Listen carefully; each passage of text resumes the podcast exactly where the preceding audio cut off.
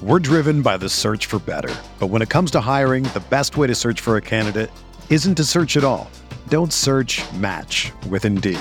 Indeed is your matching and hiring platform with over 350 million global monthly visitors, according to Indeed data, and a matching engine that helps you find quality candidates fast. Ditch the busy work. Use Indeed for scheduling, screening, and messaging so you can connect with candidates faster. Leveraging over 140 million qualifications and preferences every day, Indeed's matching engine is constantly learning from your preferences, so the more you use Indeed, the better it gets.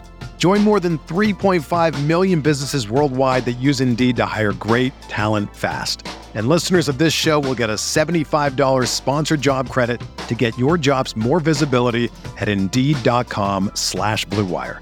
Just go to Indeed.com slash BlueWire right now and support our show by saying that you heard about Indeed on this podcast. That's Indeed.com slash BlueWire. Terms and conditions apply. Need to hire? You need Indeed. This podcast episode is brought to you by Coors Light. These days, everything is go, go, go. It's nonstop hustle all the time. Work, friends, family expect you to be on 24 7 well, sometimes you just need to reach for a Coors Light because it's made to chill. Coors Light is cold lagered, cold filtered, and cold packaged. It's as crisp and refreshing as the Colorado Rockies. It is literally made to chill. Coors Light is the one I choose when I need to unwind. So when you want to hit reset, reach for the beer that's made to chill. Get Coors Light in the new look delivered straight to your door with Drizzly or Instacart. Celebrate responsibly. Coors Brewing Company, Golden, Colorado.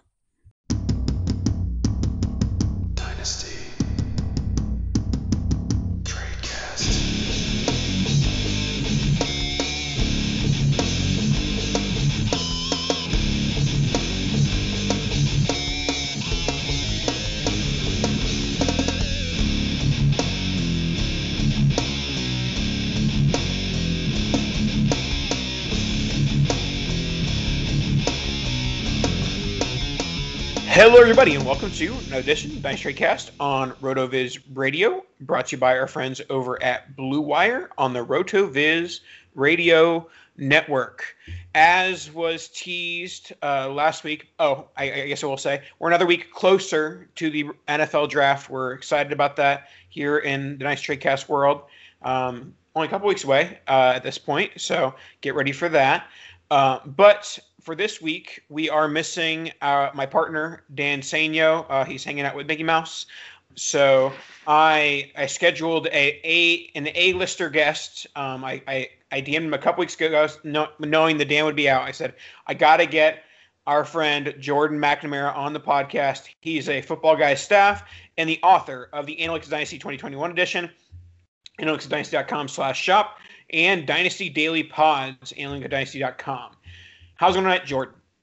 It's good. I heard you were looking for an A-list guest, and then there was uh, there was you know some they had some power outages, so you got to me. So I'm uh, I'm glad to be a service. I'm glad to be here.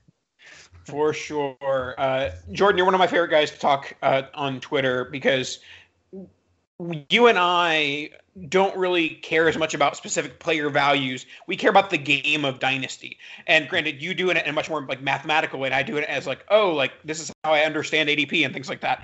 But we like dynasty is fun not because of I picked the right player or I ma- I made you know you know tr- traded wide receiver two for wide receiver three. It's you know all the inner workings that create those things. So a lot of the topics that we have today uh, come from your uh, the the the table of contents from the Analytics Dynasty 2021 edition, and you know, kind of go over some you know maybe dynasty myths or things that people are misconstrued in the dynasty sphere. So. Um, I was looking through the topics, and one of the ones that caught my eye first was roster retention. And you can explain what that means after I ramble for a second. I one one of my biggest pet peeves in Dynasty early on when I you know started you know building dynasty teams in the in the early 2010s was that people were like you know um, why should you care what a player does in five years they probably still won't be on your roster and that is a huge misnomer because the player doesn't have to be on your roster to be benefiting you like if you have 22 year old Justin Jefferson in four years you can sell him for a haul at, as 26 year old Justin Jefferson. Whereas you have 26 year or I don't know how old Stefon Diggs is. You have 27, 28 year old Stefon Diggs. In four years, you won't be able to sell him for anything. So yes, they both could be on your roster for four years and produce similar things, but one will have value to, to be able to be traded in four years, and one won't. So I, I think that the lack of you know understanding of trade value essentially when you're saying oh well like he's not going to be on your roster for more than four years so why should you care what he does in five years um yeah so i i think there's so this, this sort of goes down to what i think is one of the there's there's several key debates in all of dynasty and and so for me um, you know i think i think primarily there's three different schools of thought which is there's a tape, you know, watching the film school of thought. There's an analytics school of thought, so looking at numbers, and I think there's the value game. And if you sort of look at them like, uh, you know, like a like three legs of a stool, they they all serve a purpose, right? Sometimes, uh, you know, you might build, you know, on one foundation instead of the other, right? Some people might focus on on you know playing a, a value game. Other people are going to look at more of an analytics based, um, you know, or production based type approach, and that's what makes the game interesting. I personally spend uh, not a ton of time worrying about future valuation because I don't think we do a particularly good job at it. And so that's one of the things that, you know, for me, in looking at a lot of the data in the book, I think it's a, I, I don't think we're particularly good at, at predicting it. Um, and I think largely what predicts uh, future valuation will be production. And so, you know, if you're if you're insulated at 22 years old, you're only insulated for as long as you don't you're not bad, basically, right? So if you you know you can see, you know, and and you don't have to look back far, you can just look back to the last rookie class, and we got it all wrong in terms of the ordering of it. Um, essentially, you know, at quarterback, we got it. We we picked the wrong value. At wide receiver, we picked the wrong value, right? And so th- those things happen all the time, and those those uh, future valuations, there's patterns to it, but it largely it's random.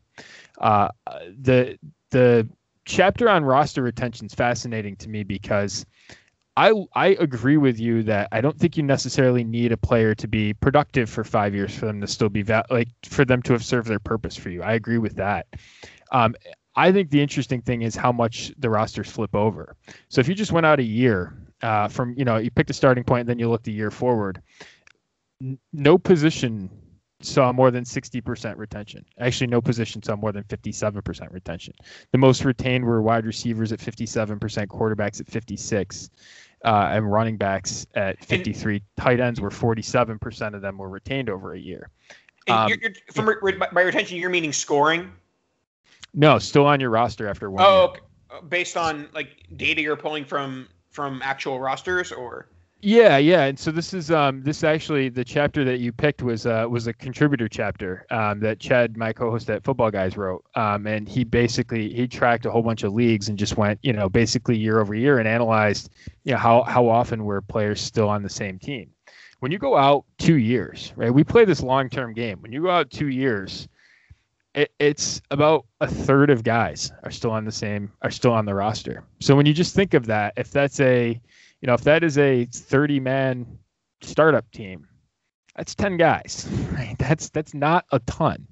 Um, the the consequence, and as you go out, naturally, it, there's less and less retention, um, and that's a that's a uh, there's multiple factors to that, right? There's Philip Rivers retires, there's Drew Brees retires, there's you trade, you know, Josh Allen. You know, there's there's different features to why that changes, but I think by and large, when you're trying to predict out five years, it's it's sometimes can be a, a solution in search of a problem.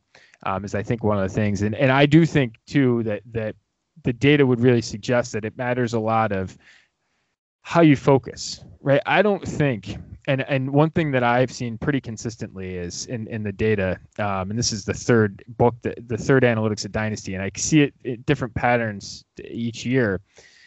Um, we spend too much time in the 15th round worrying about the future. Those picks need to be worried about now. and you know how they're going to help you now. And I think that's one of the key things about this roster retention rate is we spend too much time on the back end of our rosters worrying about the future when you really need to worry about the present with those picks. So I think that's really the big takeaway from the chapter.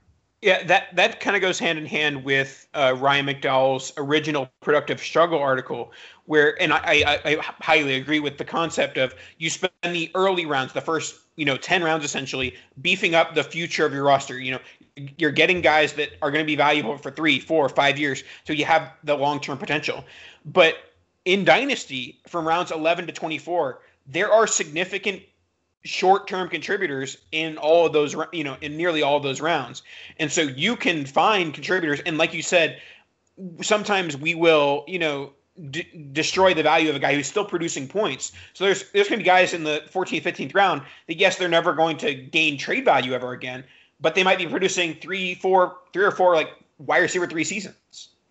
Yeah i totally agree with that. And again that goes back to the game you want to play. And i do think I sort of reject the idea of trying to project future market value. Um, and I said that before. I think it's a little bit oversimplifying that.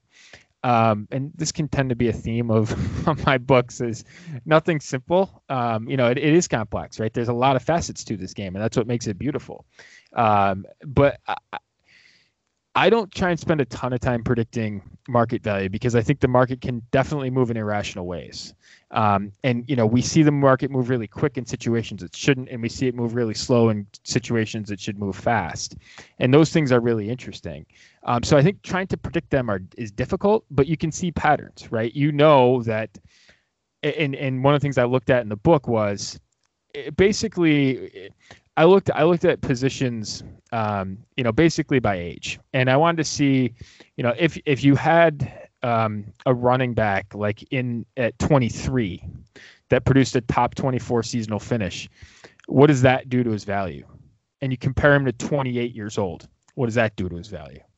And basically, what you see is it's it's really interesting because, and then you look at when they don't produce that, right? So when they what they what happens when they do produce that, and the average of what happens when they don't produce that, and they largely mirror each other, but it's a you know it's it gets a little bit wider, right? So the basically what happens is is when you get to the when you get later on in a player's career, and receiver works a little bit differently, but when you get on in a player's career, they're going to start dropping in price almost independent of what they do. I think it happens a little bit later than we we think, and I I think it happens at a less steep decline than we think, especially for the guys that hit. I think a lot of the risk on you know the the narrative about guys like Kamara and Zeke falling through the floor and stuff. Um, I think that is um, you know that that that is much more focused on you know them basically flat out whiffing, which is a whole nother story. Uh, I think that's really the concern there, which I, I don't tend to share that concern quite as much. The market might start to fade him in terms of trade value and stuff like that. But I think ultimately, um, you know, we don't see the drop in price that I think concerns everyone. And so basically, once you get out to like your your later twenties, essentially the price that you pay for a top twenty four season is a is a is around a startup valuation, right? So at, at Kamara's at Kamara's startup cost, if he's a you know if he's a late first startup cost, and he produces a top 24 seasonal finish on average, you would expect him to be about a, a late second startup pick next year. So that's kind of the tax that you pay uh, or the price that you pay. Uh, receivers, it works a little bit differently. It happens a little bit later. Uh, but those things I think are really interesting in terms of seeing how they move. You see these patterns. Um, and that can really, you know, I think there's definitely places to go against that. You know, like Julio, for example, is falling to a spot where I'm probably never going to trade him. Like, uh, uh, probably going to ride or die with him. and, you know, he's probably going to outproduce whatever his value is for the rest of his career. And that's just something that you have to, that's a different aspect of the game, right? Not every player on your roster needs to be uh, very sexy, you know, Twitter uh, Twitter model, right? It can be a highly functional wide receiver in their 30s, right? And that's kind of you got to figure out how you weigh that. Yeah, for sure. So from a like roster build slash you know just trading perspective, so it's it seems that you aren't you know and I kind of I do agree with the fact that we're bad at predicting values. Like mm-hmm. it's just impossible, really. Yeah. Um, but but so when you're looking at a trade, you're not really looking at how much like okay how like if nothing changes, right? Like basically, you're not making this thought. Like when I'm making a trade, part of me thinks, okay, how will this trade look in two years? How will this trade look in three years? And yes, I know there's a slanted view of that to where you know that it's not what the case is. It's like, okay, what is this trade going to look like in six months when you ha- you'll have this sell window, or when what, what, what will this trade look like in, in twelve months when you'll have a buy window? So basically, how does a, the lack of the your roster staying the same impact your day to day trading? That's a great question. So uh, one of the things that I wrote in this book was, um, so I, I, every year I try and incorporate other stuff into my process, and that is typically like I spend a lot of time this time of year thinking about t- stuff totally independent of, of football. So it's usually basketball. There's some business stuff in there, um, you know. But but basically, kind of post NFL draft through like July tends to be a lot of me focusing on other things. Um, and so one of the things that I did last year was I actually I read some business books and you know a lot of COVID time. And I can't, there's a book um, by Suzy Welch, and she wrote a book titled um, 10 10 10 and it's 10 minutes 10 months 10 years. Basically you look at your decisions that you make um, and basically how they affect you in 10 in 10 minutes 10 months and 10 year increments. I did it 222 for dynasty. So i did two weeks two months two years. Um, and and with that right the decisions that i make now um, especially in a startup draft you know the the the my decision in round one is going to drastically impact the positions that I select later, right? The trades that I make, right? If I if I'm playing for the future and I pivot, right? I know that I sort of have to pivot all throughout my roster, right? As I sort of go along. So I sort of detailed that. I th- so what what I do when I make trades is I'm I'm trying to figure out which aspect I'm trying to attack. Am I trying to attack right now? Am I trying to attack the medium term? Am I trying to attack the long term? Right now, I'm spending a lot of time in the medium term. I'm not per se worried about my week one starting a lineup right now, but I'm worried about sort of roster construction. And so I've made a, I've made a bunch of trades where I'm trying to, you know, whether it's not necessarily diversify, but arbitrage guys, find guys that I think are similarly um, productive going forward, and then you know trade the spread on them basically. Um, so doing a lot of that. Um, I, generally, like maybe I'll use future valuation as like a tiebreaker when I think it's really close. But but typically the way I'm I'm valuing uh, trades is production profiles, right? Is to try and value like, hey, what do I think over the next, you know, and some trades it's the next three weeks, right? In some trades those are typically in season. Some trades it's over the next five years. You know, one of my favorite questions is, especially when you're making a big trade, is am I am which side am I going to look back in five years and regret not being on the on risking? You know, and with Patrick Mahomes, like almost invariably, like I haven't seen a price that's too much to pay for him, right? Like mm-hmm. there's no trade that I'm going to look back in five years and be like, you know what, I wish I didn't do that. Like unless he gets hurt or pulls, you know, um, a Deshaun Watson on us, like we're going to be on the right side of that one. And so that's a lot about how I think about it. I think it, it matters what you're really trying to accomplish and then trying to figure out sort of how to attack that, right? If if you're the the answer to the question is is is defined by what the question is. So what you're trying to accomplish is really the should be the focus of what it is. For me, my focus typically is production, um, and then secondarily it'll be value, um, and, and trying to sort of shape my roster. All right, so we'll wrap up that the segment on one more, you know, surrounding what you were just talking about.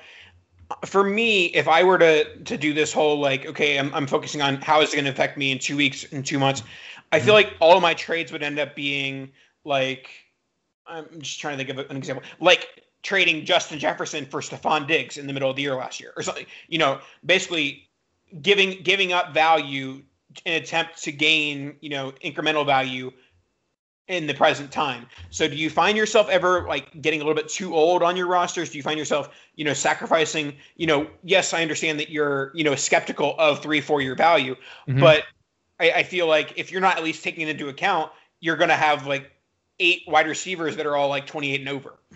Yeah, so I, I don't I don't think that I don't just view in two weeks, two months. I I do think I think the I think the way you think about it, and I should have I I'm going to have to design a graph now that you now that you asked me this question because it's best depicted on a graph. I think the the at the the high prices for your elite assets, right, for your guys that are in the top of the draft, your high your your um, your high draft picks, right? You should focus them as being that two year you know that long term window. I use two years just because it made sense with the the two two two, but that's really talking about long term. Like those should be longer term bets. And you really have to think about if you're going to sacrifice that long term bet for short term gains. I typically don't do that. I typically don't do that. Um, you know, so but what I think is I play a lot more of like the mid rounds and the and the two weeks, two months type of you know short term. You know, what can you help me with sort of this year? Uh, uh, you know, range of thinking than I do long term. And what that does, and this is informed sort of by the data, that avoids me taking bad profile bets, right? Because what I'm not doing in that range, you know, in the 12th round, I am very almost never making the bet of, hey, this wide receiver is going to be a long term value because they're not, right? Like they're just that that is historically a horrendous bet. So I don't do it and so that's why I fo- I'm focused more on the shorter term in that range of the draft. You know, I wouldn't trade Justin Jefferson. Like, I think Justin Jefferson has the best argument to be wide receiver one for anyone that's, you know, has been in the league for less than three years. You know, that's over DK Metcalf and over AJ Brown. Um, I would put him at two behind Adams right now, right? So I wouldn't I wouldn't sacrifice him for for Diggs, um, in your example, right, I would sort of hold him long term. And right, right. Yeah, I, I, wasn't. Yeah. I wasn't saying that was a no, no, no. I, I, get your point. No, I, I totally, and I wasn't. Uh, you know, I, I got what you were saying in terms of in terms of your example. Um, with that, with the premium asset, right? That's the one I think you need to. And I try and shift. My goal is to shift short term assets into long term ones. Right. I'm trying to shift s- situational guys into being long term core guys. Right. I mean, I detailed in in the book this is like the Laremy Tunsil thing. This will be the thing that keeps giving to me. I traded essentially the short version is I traded Damien Williams in 2019 for a 2021 first. That turned into being 101 in a two quarterback league. Uh, that turned into Lawrence, and then I cascaded off that. And I've picked up three more future firsts off of that as a cascade from that deal. Right, that is turning a short-term asset into a long-term windfall that's really what the goal is. So you're trying to shift short term to long term, and, and and that's really the more the more assets you can get on the long term. That's great. I, I think we need to think about sort of making that transition from short to long. All right, let's move on to tight end premium scoring. Uh, it's long been my belief ever since 1.5 PPR has pretty pretty much been become the standard for tight end premium scoring. A lot of the high stakes, you know, FFPC type con, uh, contests have 1.5 PPR for tight ends. It's been my long belief that it is massively overvalued, and that especially during the startup year, that the number one time to buy your tight end is in year two. Once everyone's like, well, that really didn't matter that much, so I didn't benefit that much from Darren Waller. I didn't benefit that much from Travis Kelce. So now I should go trade him for a wide receiver that I should have drafted 12 months ago. So I mean, my my my long belief for tight end premium is definitely fade in year one, and if and if the price doesn't get lower, then I honestly am fine, you know, streaming the tight end nine to tight end 19 range, um, just because it's much more beneficial than you know paying the price of you know top 24 wide receiver prices for a top three tight end. Yeah, so that so it's really interesting. So you picked another chapter that I did a good job of picking contributors this year, and this is the first time I did contributors. You picked another one, so this is you blindly did this, which is which is um, a testament to um, my skills of picking uh, of picking contributors. But Scott Connor, uh, actually from the Dynasty and Chill podcast, actually wrote this, and this is one of those things where I have I sort of long shared your belief, which is that I think the tight we get sort of over uh, we sort of get over our skis in terms of oh this is premium you know we need to attack the position more. Um, i think and in if you sort of look at it right if it's 1.5 ppr right that affects um you know tight end one the same as it affects tight end 20 right? You're all getting that boost. Um, well, I mean, there is a steeper incline because it's it happening because, more. Yeah, yeah, because the right the, the, catches are actually happening. Like, and, and that's, yes. that's the other thing is, is that some some top five tight ends get a lot of catches, and some top five tight ends Correct. are just hogging all the touchdowns. So. Correct. You know, like I'm, I, am a huge Tyler Eifert guy. Even mm-hmm. at the peak of Tyler Eifert, he was not a good tight end premium guy because he was getting, you know, three catches for 40 yards and a touchdown. Correct, correct. Um, I, I agree with that. When I when I studied it, so I initially studied it coming from a little bit different angle than Scott looked at it. Um, I looked at it from how did it affect your sort of wins over replacement, um, and the wins over replacement's a metric that I that I created that basically measures can essentially measure any scenario to tell you you know how many games this decision will impact essentially. Uh, you know how many more games will you add uh, in your win column by making this decision? Um, and you can look at players you can look at um, picks you can look at you know in startup drafts your roster construction your trades all of those things right you can measure you can measure it all in WORP um, and so i initially looked at it and what i found in tight end premium is it was like maybe like the the premiums juiced up the guys at the top by maybe like a tenth of a win, something like that. Um, was was ultimately what the difference was. It didn't seem like a lot. When when Scott came at it, he came at it from a much different way, which was really interesting. He looked at basically a whole bunch of different scoring settings and a whole bunch of different roster constructions. And so what his what his theory is and what his overall premise is, and I, I really agree with this and I sort of take this on, what what matters with tight end premium is more so than than um, well as the premium goes up those guys tend to become more flex viable as the wide receiver position actually requires more starters right so you bump from two wide receivers to three wide receivers that makes tight end more valuable because and especially as the premium goes up because they're much closer to the the replacement level on or or in your flex conversation as you boost the points up. So that's one of the things that I I really stole from the book, and I was he we talked a, a, while about what him writing and he ultimately settled on tight end premium and i was like this is great. Um, and i i was fortunate because i was editing it. I knew sort of in advance what he was going to say and so i was able to get in on a couple of drafts and make some trades sort of based on knowing what the data was um, beforehand. So i do think it's it has juiced me up a little bit in terms of i might attack not maybe not necessarily the top tight end but i'll try and definitely get um, you know, up a tier more than I would have. Right. So I'm trying to get if I can get in the top six this year, top seven, something, you know, depending on how you break that that down, that Hockenson Fant um, T- Andrews tier is pretty interesting. And then typically I would fade the position for a while. Um, I have come back this year and hit it again. So maybe not necessarily the same tier. If I could, that's great. But if I can sort of get into, you know, the the the you know the early teens, so or the late you know the late single digits, so that that um, you know Evan Engram you know, is in that tier. You know, Goedert uh, is in that tier, like th- that type of range. And then I'll try and hit another top 20 guy, right? So if I can get three top 20 guys, that probably boosts it. Where in prior years I would have been much more in the one to two top 20 guys, where now I'm trying to strive for three of them. That's really the adjustment that I've that I've made based on the data. Now, one more specific topic about the tight end position um, is Matthew Berry uh, was participating in a, a, rookie, a pre-draft rookie draft where Kyle Pitts went 101 in a super flex tight end premium. Um, obviously, I think that's going to happen this offseason, but the fact that Matthew Berry tweeted it out and basically he asked like, "Who's crazy? Like, is it crazy?" Like, basically his question was Pitts or Lawrence. And the voting was nearly 50 50. Now, I think that's very evident that a large portion of Matthew Berry's followers, A, don't play Dynasty, B, don't play Dynasty Superflex, and C, don't play Dynasty Superflex Tight End Premium.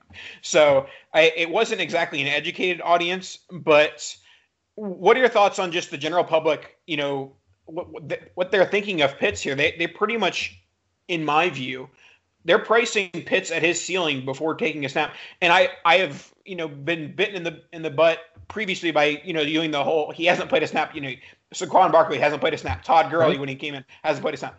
But we're basically pricing Kyle Pitts as the tight end one overall, and he hasn't played a snap. Which is a terrible bet, right? Like, I, you know, I was talking to somebody um, the other. I was just talking to a friend the other night, just in a casual conversation, and you know, we we're just discussing the if if you sort of ranked the positions that are the hardest to transition to the NFL. Uh, the first one would be quarter in terms of the skill position. The first one would be quarterback, right? I think you you have a lot of you know we've seen we've seen a lot of top ten guys fail, and it's just because it's hard. Um, and I think the next one is tight end, and it might be the skill. It's just tough to sort of get to, right? It's a it's a tough right. You're you're asked to do a lot, block, you know, all that stuff. I also think the usage is hard, right? So it it can be tough to get them the ball, right? And I think that's a we've seen that with guys that are constantly underused. Um, you know, Evan Engram right now. You know, I I think he's being chronically misused, um, and you know that's just that's I think a facet of the position. So I think just projecting Kyle Pitts to be, you know, this this um, you know otherworldly player, I think is is expecting is asking too much. There's virtually no doubt in my mind uh, going back to 2000 and um, 2008 and this just is start one quarterback data. So since that time there has been six guys six tight ends that have gone in the first round of rookie drafts. And you know i'll just read you the names and you tell me what you think hockenson ebron Coby fleener oj howard noah fant tyler eifert it hasn't been something we've been particularly good at, right? No. So, so now, but also all, all those guys, I'm pretty sure, unless I missed a name, all those guys were NFL first round picks, which is what causes them to to be, you know, highly drafted in the dynasty sphere. Correct. Um, I think Fleener just missed. Yeah, yeah, yeah. I think Fleener he was 30. Yeah, he went 30 early second. Um, you're right. 33 for a Buck. Yeah. So he, so, um, so yeah, I mean, so uh, when you look at this, I think there's almost and and I don't think the class is particularly good when you look at the non-quarterback skill positions. So uh, this is going to make Pitts the most expensive tight end ever. I have a question and concern of ever doing that, right? I mean, that's kind of the argument that I have against Lawrence right now. You're going to take a guy who's never played a snap in the NFL in the first round of a startup draft. Like that's a horrendous bet. you know, like there's no there's no safety in that. There's a ton of risk. Um, and so that's the question I have. You know, can you go from Pitts to Hockenson plus? Right, like over the next two years, like I have a hard time seeing how Pitts wins that deal. Now, ultimately, could could that change? You know, we'll see. But um, you know, that's that's I think the question you have to have. Is it necessarily, you know, does he warrant a top three pick? Right, he might he might in this class. You know, would I take him or Chase? Right? I think that's an interesting debate. Uh, you know, but but would I rather have Hockenson plus? Yes, like that's that's I think the pivot that I would make. Well, sure, and then and assuming you're taking Pitts with the 102, 103, it's just not it's not just Hockenson plus. It's probably like Hockenson plus a 2022 first, or yes, Hockenson right. plus like you know basically something that's worth the equivalent of a first. Yeah, yeah, and and I mean at that point, and you know we're talking earlier. What's my strategy? Like that's that's my strategy, right? Is arbitraging yeah. those two players. I mean, uh, you know, you take the guy. I mean, Hockenson's on a really good path to start his career in terms of, you know, the injuries have bitten him a little bit. But you look at the guys that are kind of early breakouts, like they tend to be pretty good at tight end. Um, and he's cleared the threshold of can he play, right? He he hasn't he he sort of rules out the he's going to vomit on himself type of profile.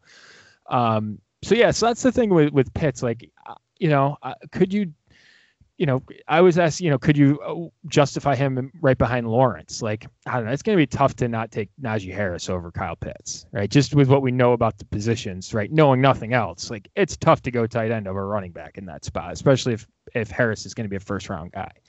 Um, you know, could you sort of make the argument that Pitts belongs over Chase? Like, I can I could dabble in that.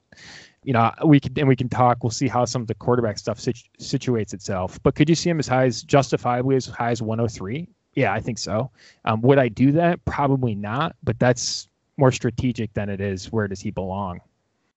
If that answers yeah. your question. Yeah, no, I, I, definitely agree with that too. All right, so uh, before we head into the rest of our talk, let's hear about ourselves, RotoViz. Hey everybody, this is Dave Caban from the RotoViz flagship podcast, just stopping by to say thank you for listening to RotoViz Radio. We're offering our listeners a special 10% discount when they use the promo code RVRadio2021 at checkout. Again, we're driven by the search for better. But when it comes to hiring, the best way to search for a candidate isn't to search at all. Don't search, match with Indeed. Indeed is your matching and hiring platform with over 350 million global monthly visitors, according to Indeed data, and a matching engine that helps you find quality candidates fast. Ditch the busy work. Use Indeed for scheduling, screening, and messaging so you can connect with candidates faster. Leveraging over 140 million qualifications and preferences every day, Indeed's matching engine is constantly learning from your preferences, so the more you use Indeed, the better it gets.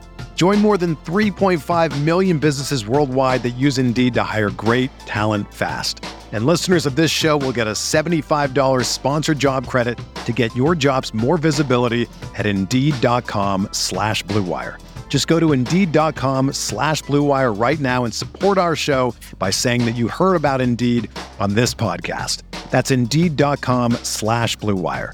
Terms and conditions apply. Need to hire? You need Indeed. That's 10% off a one year subscription when you use the promo code RVRadio2021. Thanks for listening and keep on tuning in. That's right. Get yourself a RotoViz subscription, RV Radio 2021. Also, um, it's not in the ad copy, but I want to let you guys know the FFPC now has RotoViz Triflex Dynasty Leagues.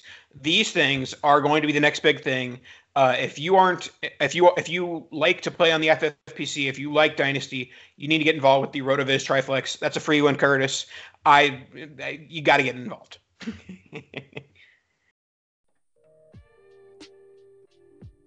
Look, no one's perfect. Even the best baseball players strike out with the bases loaded. The best golfers sometimes three putt with the tournament on the line. So if you feel like you come up short in the bedroom sometimes, it's perfectly okay. But if it's bothering you, there are options.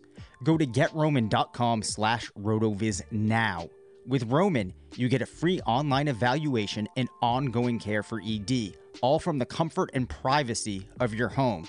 A US licensed healthcare professional will work with you to find the best treatment plan. If medication's appropriate, it ships to you free with two day shipping. The whole process is straightforward and discreet. Getting started is simple. Just go to getroman.com slash rotoviz and complete an online visit. Take care of your ED without leaving home. Complete an online visit today to connect with a doctor and take care of it. Go to getroman.com slash rotoviz now to get $15 off your first month. Look, there's a straightforward way to take care of your ED. Getroman.com slash rotoviz. Get started now to save $15 on your first month of treatment.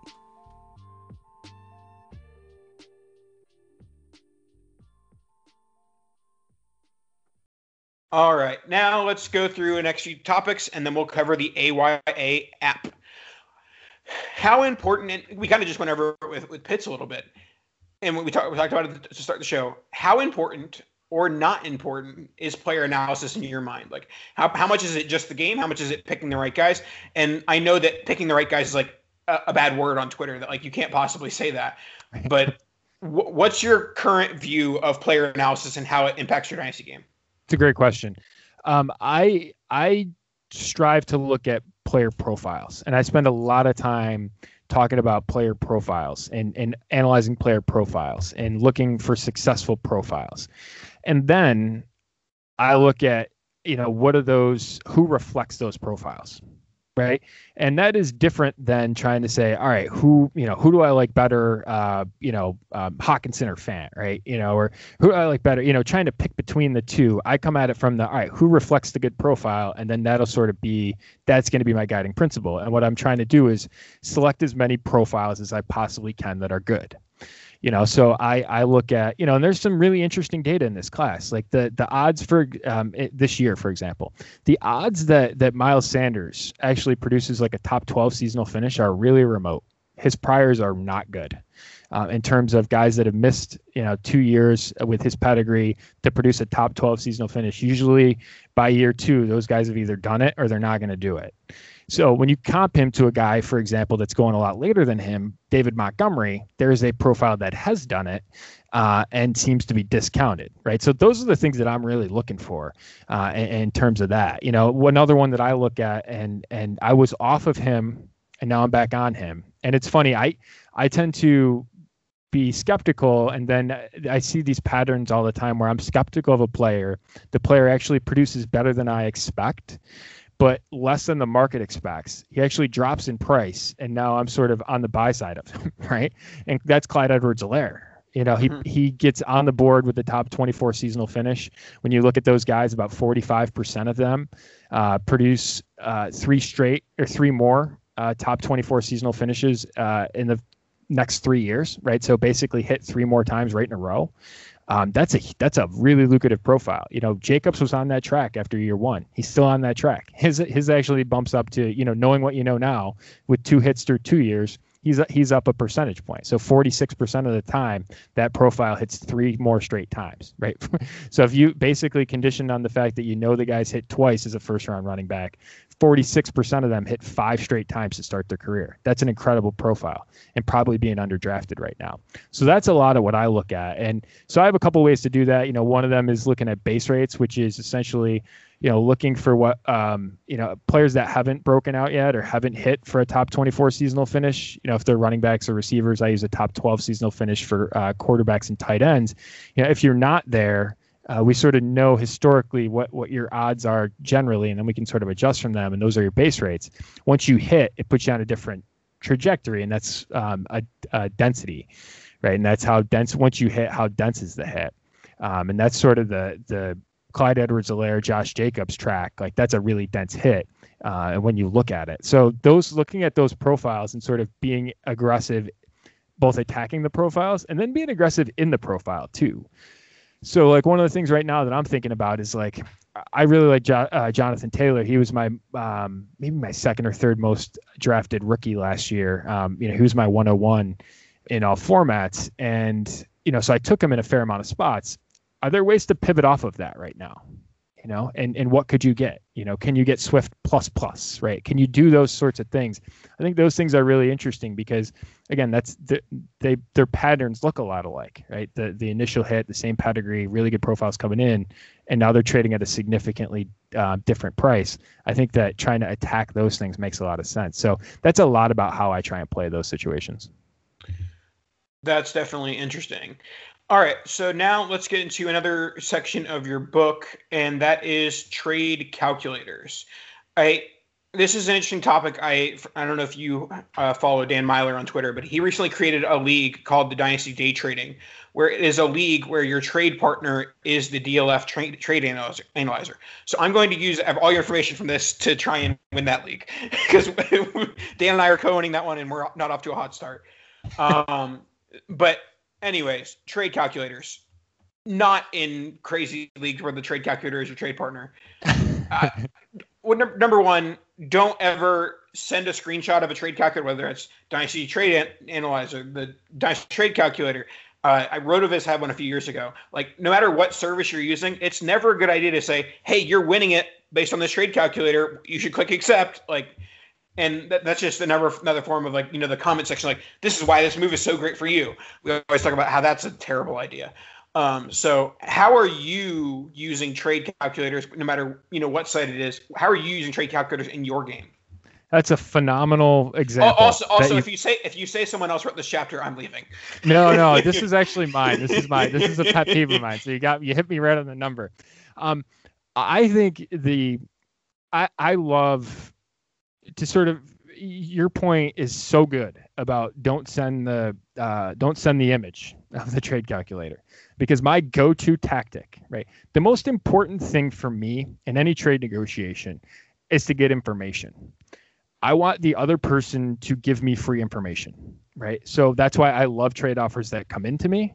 Um, i'm constantly trying to figure out if this doesn't make sense to me why? Why doesn't this make sense to me?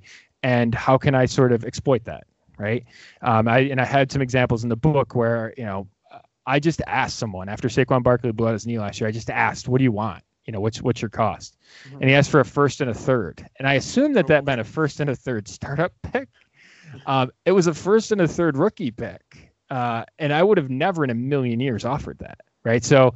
I think the information that you can get from those trade offers or just from talking and especially if someone's sending you a picture of a trade calculator, that's invaluable because you know what they value, you know what they're subscribing to, you know what they're thinking about, and you can spin that back on them, right? You know, who's got this? Who can craft me a trade that makes sense that's a win for me based on what this person's going to value. That's that's an incredible leak. I mean, it's basically like showing your cards at a poker table. It's a huge error. Don't do it. Um, and if someone does it, like welcome it with open arms and figure out a way to spin it back to you.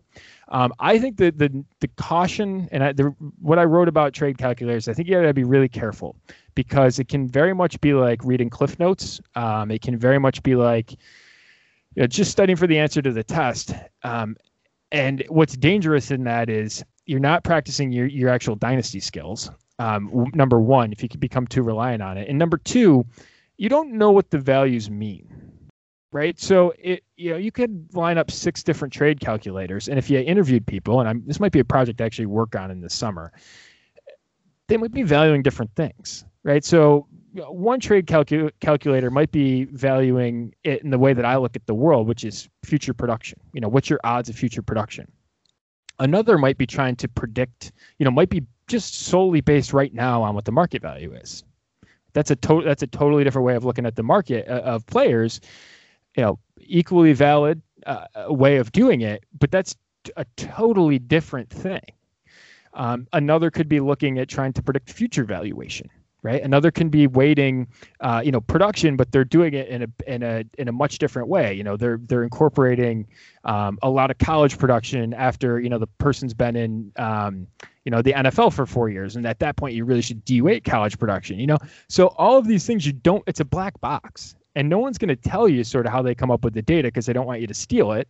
Um, and so you're you're left to sort of try and figure out well what's the trade calculator actually calculating and that's one of the things that I'm uh, that I have a lot of concern with it, it, uh, with people using them is you know they're fine as sort of a guidepost, but I don't want to get um, reliant on them because they can be a black box. You know, Chad Parsons, my host at football, my co-host at Footballguys, is UTH trade calculator. Like I don't know exactly what goes in it but I know sort of what it's grading for. Um, so with that one, like I have a good idea. With some of the other ones that are out there, and this isn't a knock on them, I just don't know what's coming out of them, or you know what's going into them, and what are they grading for. Yeah, I mean, there's there's with certainly that, some, some, some of them seem like okay, these are the three writers at this site, and they rank and their rankings spit out this number basically. Correct. While Correct. while there's others that the the the DLF trade analyzer it it takes from MFL data. It takes from their rankings list. It, it, you know, in obviously each site divulges, you know, however much they want to divulge about how their calculator comes to be.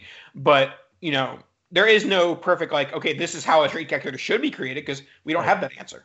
Well, and that's the answer that you ultimately have to do, right? I mean, that's that's a value judgment, right? That is a that is what you care about. You know, do you care about future valuation? And you're trying to pick that right? Are you trying? Uh, do you care about the right now? You know, you sort of have to balance that. So I do think they're helpful in terms of you know setting guardrails. But I, I what I wrote is you should be cautious about using them unless you really know what you're sort of what you're getting and um, you know what you're sort of trying to achieve right because it can't tell you that you know and like deshaun watson right now like there's no trade calculator that can that can price in the problems, right? That is entirely a, a, personal judgment that you have to make, right? About how what you risk, what you care about, um, you know, what type of, you know, what upside bet are you willing to make at what cost, right? That's absolutely that, and that's a lot of the thing with these things is, uh, and I, t- I try to take asymmetric bets. I try to take huge payoffs at low costs, and I think when I sort of look at that, um, I don't think trade calculators are aimed at that.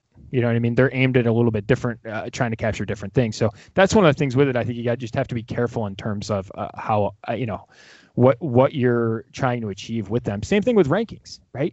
People might be ranking for for totally different things and i think that that's a really interesting way in terms of what you're trying to get from someone's rankings and what they're trying to rank a lot of times they won't match up yeah, that's definitely interesting. And honestly, from from the basis of what trade calculators are for the most part created for, it's for people that don't spend, you know, 20 plus hours a week strategizing dynasty. They're people who hey, like am I getting ripped off here? Or hey, yeah. am I ripping someone else off here? Like in a good way.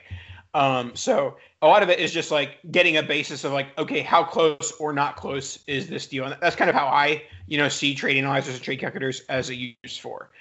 Now let's go into the AYA app conversation.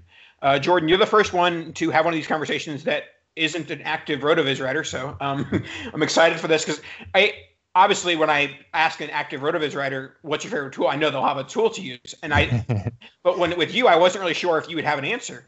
And then when you had an answer that we haven't covered yet, I was excited. And then I logged into the site, checked out the app, and um, I, I, think this is a good one to to talk about. So what what? And I, I always preface it this way: you're talking to someone who you know has been playing Dynasty for a few years, has been you know playing with the RotoViz apps how how do you use the AYA app, and how do you think that someone you know can someone else should or could use the AYA app? Yeah, so that's a great question. So I am a former RotoViz writer. So yeah. I uh, I came from I broke in winning a writing contest at RotoViz. That's how I first started writing fantasy football content. Um, and so yeah, this is a this is sort of a welcome home uh, for me at least, you know, I've been here before, but it's always uh, nostalgic when I when I come on uh, when I come on your show because this is mm-hmm. back where I where I first began. For me, the AYA app, uh, it's real. So AYA is adjusted yards per attempt, and and basically that is, uh, you know, uh, basically yards per attempt for a quarterback, and then it's adjusted for for touchdowns, right? It gives a boost for touchdowns, uh, and it subtracts for um, interceptions, right?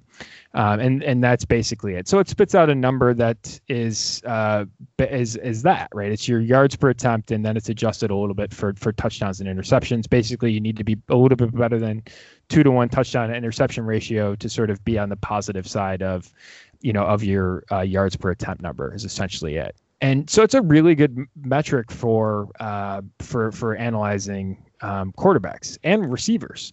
So one of the things that that consistently pops up, and this time of year it's popped up a lot, which is Carson Wentz and Sam Darnold.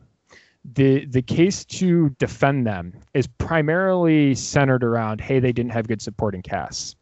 Well, we can actually look at that and and say, okay, maybe that's true. But let's look at who they did have, and then let's look at how they produced with them.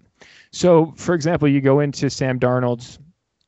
Uh, you go you or you use um, I use Carson Wentz for this particular example. You know, you go in and you look at sort of who he's thrown to, right? And you sort of look at and you say, all right, here's the guys that he's thrown a lot of targets to, uh, and it'll show you who the who the what their AYA is. Um, you know, he's thrown a ton of his targets to uh, uh, Zach Ertz, you know, um, like that's that's up there uh, with the most. Uh, Alshon Jeffery, he's thrown um, 255 targets to.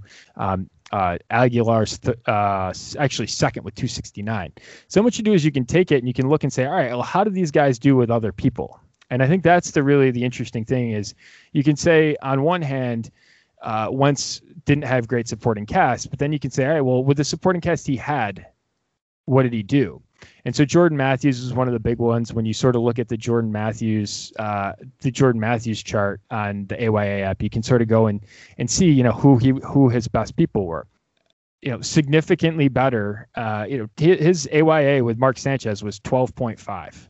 His AYA with Sam Bradford was 8.27. His AYA with Carson Wentz 7.7 uh, and and Foles was much worse. So you sort of can look at that and say, all right, well he he underperformed those other guys. Then you look at Nelson Agholor. Nelson Agholor, 11.72 with Derek Carr. That was a match made in heaven. Nick Foles, 8.69. Carson Wentz, 6.57. Right. And so you sort of look at these, and all of a sudden it sort of paints you a picture of a much more neutral um, perspective. Another one is Torrey Smith had a good chunk of of uh, attempts with a lot of different quarterbacks. Uh, Kaepernick was his best, 8.96. Flacco, 8.39, and then Carson Wentz, 7.33. So he's uh, more than a yard and a half worse than Colin Kaepernick when targeting Torrey Smith. That that paints a certain picture of he's constantly at the bottom of these guys. So maybe in the aggregate, he didn't have the greatest supporting cast in the world, but he underperformed what what else they had done in the rest of their career. Well, the, the my one question to that would then be doesn't the quality of the offensive line and the quality of coaching impact that as well? And this is trying to build a case for not hating Carson Wentz by yeah, by saying that that yeah, no, Yes, I, I get it. Um, I, I think the argument that Carson Wentz has been hurt by his offensive line is a bad one. Um, because throughout his entire career, up until I believe it was this year, he had never had a offensive line worse than 12th in uh, PFF's rating. So he's consistently had one of the better offensive lines. Um, when you look at him versus Nick Foles, uh, Nick Foles outproduced him. Uh, so when you sort of say like, hey, he had a bad situation or all these things, right? Um, that didn't appear to be true for a lot of things. Um, you know, he's constantly underperformed in key metrics. Um, uh, you know, we could sort of go on about Carson Wentz. This isn't meant to be sort of a Carson Wentz thing, but when you look at all the data, there's little to suggest uh, that he is uh, not been. Uh, I, I don't think there's a there's a case to be made for him that he's that some of the situation stuff has hurt him. I think when you take a real look at it, you you uh, have to be pretty. I am pretty pessimistic when I sort of look at that uh, because I don't think that the offensive line stuff has actually hurt him in any way, especially early on in his career. Um, this year it was not as great, but again, he held on to the ball way too long. So uh, this is like the Russell Wilson's got a shitty offensive line argument. Like he doesn't. He holds on to the ball way too long and gets himself sacked. So that's a little bit of it with Carson Wentz too. Um, I would say, and, and Darnold has this thing too, um, where where you can sort of look at these and these patterns, uh, you know, repeat themselves. You know, I want a sample of some guys, right? So you do have to be careful of just saying, "Oh, look, there's one guy, and you know, he he went here, and oh, he, this guy's clearly bad." When when there's four or five or six guys that have played with the quarterback and have a good sample with multiple other guys, that's when I think you can really look at it and build a case to say, "Listen." Wentz has probably underperformed a situation. So, and that has implications, right? Now I can sort of say, you know, how does that impact Michael Pittman? How does that impact, you know, Jonathan Taylor? How does that impact other key guys on teams he's going to? Because I think all that stuff, right? You, you it much more becomes a web than it does become just a hey, let's look at the one year situation in Philly and here's why he's disappointed.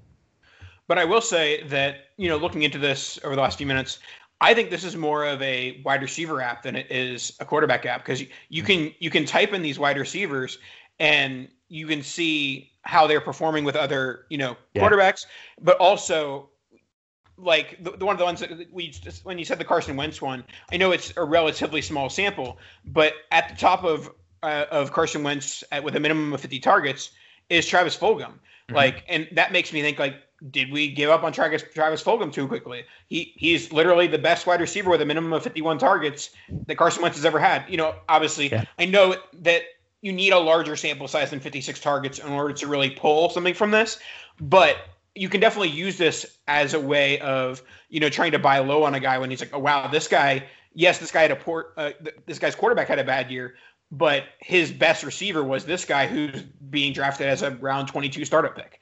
Yeah, totally, totally. And I so I think it's great, and and and especially when you can sort of balance it too, right? You can see how guys did with other with other guys, and that can sort of separate it out. You know, you look at some of the Derek Carr stuff, and it's illuminating, right? I mean, it's like wow, like Derek Derek Carr is probably under pre like his. We could have a we could do 45 minutes on Derek Carr. Um, that's a whole different um, episode. We might need a we might need a series on that. But this data can really help you, I think, it's not going to give you all the answers, and that's the thing with analytics. There's a there's a quote from Bob Myers, who's the pres who was um, the general manager of Golden State, and it's the first words that appear in the analytics of Dynasty. It says analytics are a lot like a bikini; they show you a lot, but they don't show you everything. And this is sort of the key when you look at this data, um, and especially this. You know, you're playing ranges of outcomes, right? You, there isn't a clear answer to this stuff. You're playing ranges of outcomes and trying to increase your edge. And this is a tool I use to do it with you know, and and I think with the analytics of Dynasty, that's that's what our aim is. That's what our aim is. Alrighty, that should wrap us up for this evening. Uh, Jordan, any last words before we head out? Yeah, you can go get the book at analyticsofdynasty.com. Uh, the 2021 edition's available over there. Um, and uh, there's a bundle actually. I think the best way to consume Analytics of Dynasty 2021 is to read it in conjunction with the 2020 edition. Um, so you can get both of them over there for 50 bucks. Uh, and there will be a code uh, RV. It'll give you 10% off uh, the books, and if it'll give you 10% off the membership to the website too. Um, and that is, um, you know, with the with the website, I'm doing a Dynasty Daily podcast. So I do a podcast every day. A lot of draft coverage right now. I've got the uh, Analytics of Dynasty Trade Finder where we uh, the trade database where we go through and look at um, it's over 6000 leagues uh, and it'll give you returns on uh, on trades uh, for all different players. You can search multiple players in the same trades, which is great. Uh, you can search picks, all of it. Um, it. it. gives you a lot of flexibility to try and identify values on players. And then we have our real draft position, which tracks real drafts and tells you sort of where the market's moving. Um, and uh, that'll uh, change during the middle of the month too. So you're not just uh, you know beholden to the to the ADP that starts at the beginning of the month, right? This is constantly moving because it's it's taking in drafts that are going on every day. So, um, so yeah, you can find all that analyticsdynasty.com. Um, and yeah, like I said, uh, use the code RV. Uh, the coupon code will get you 10% off uh, either the membership or uh, the books. Alrighty, that's some pretty cool stuff. We appreciate you hopping on, Jordan, dropping some dynasty knowledge as usual. And uh, I'm guessing we'll talk to you next year. that sounds good. That sounds good. All right. All right.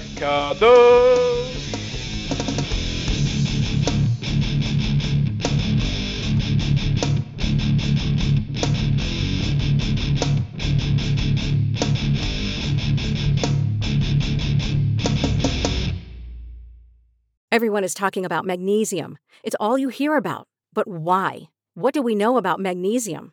Well, magnesium is the number one mineral that 75% of Americans are deficient in.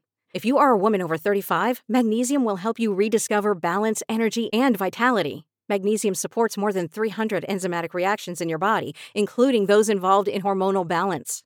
From functional medicine doctors to mental well being and female hormone experts, we all know that magnesium is the one mineral to improve all aspects of well being and health. But which one? Magnesium Breakthrough from Bioptimizers, the trusted choice recommended by leading experts with seven best absorbed forms of magnesium to ensure your body receives the support it needs for overall well being. Go to bioptimizers.com slash balance today and use code BALANCE10 for 10% off. Support your journey to wellness at B-I-O-P-T-I-M-I-Z-E-R-S dot com forward slash balance. Magnesium Breakthrough from Bioptimizers, your foundation to optimal health and vitality.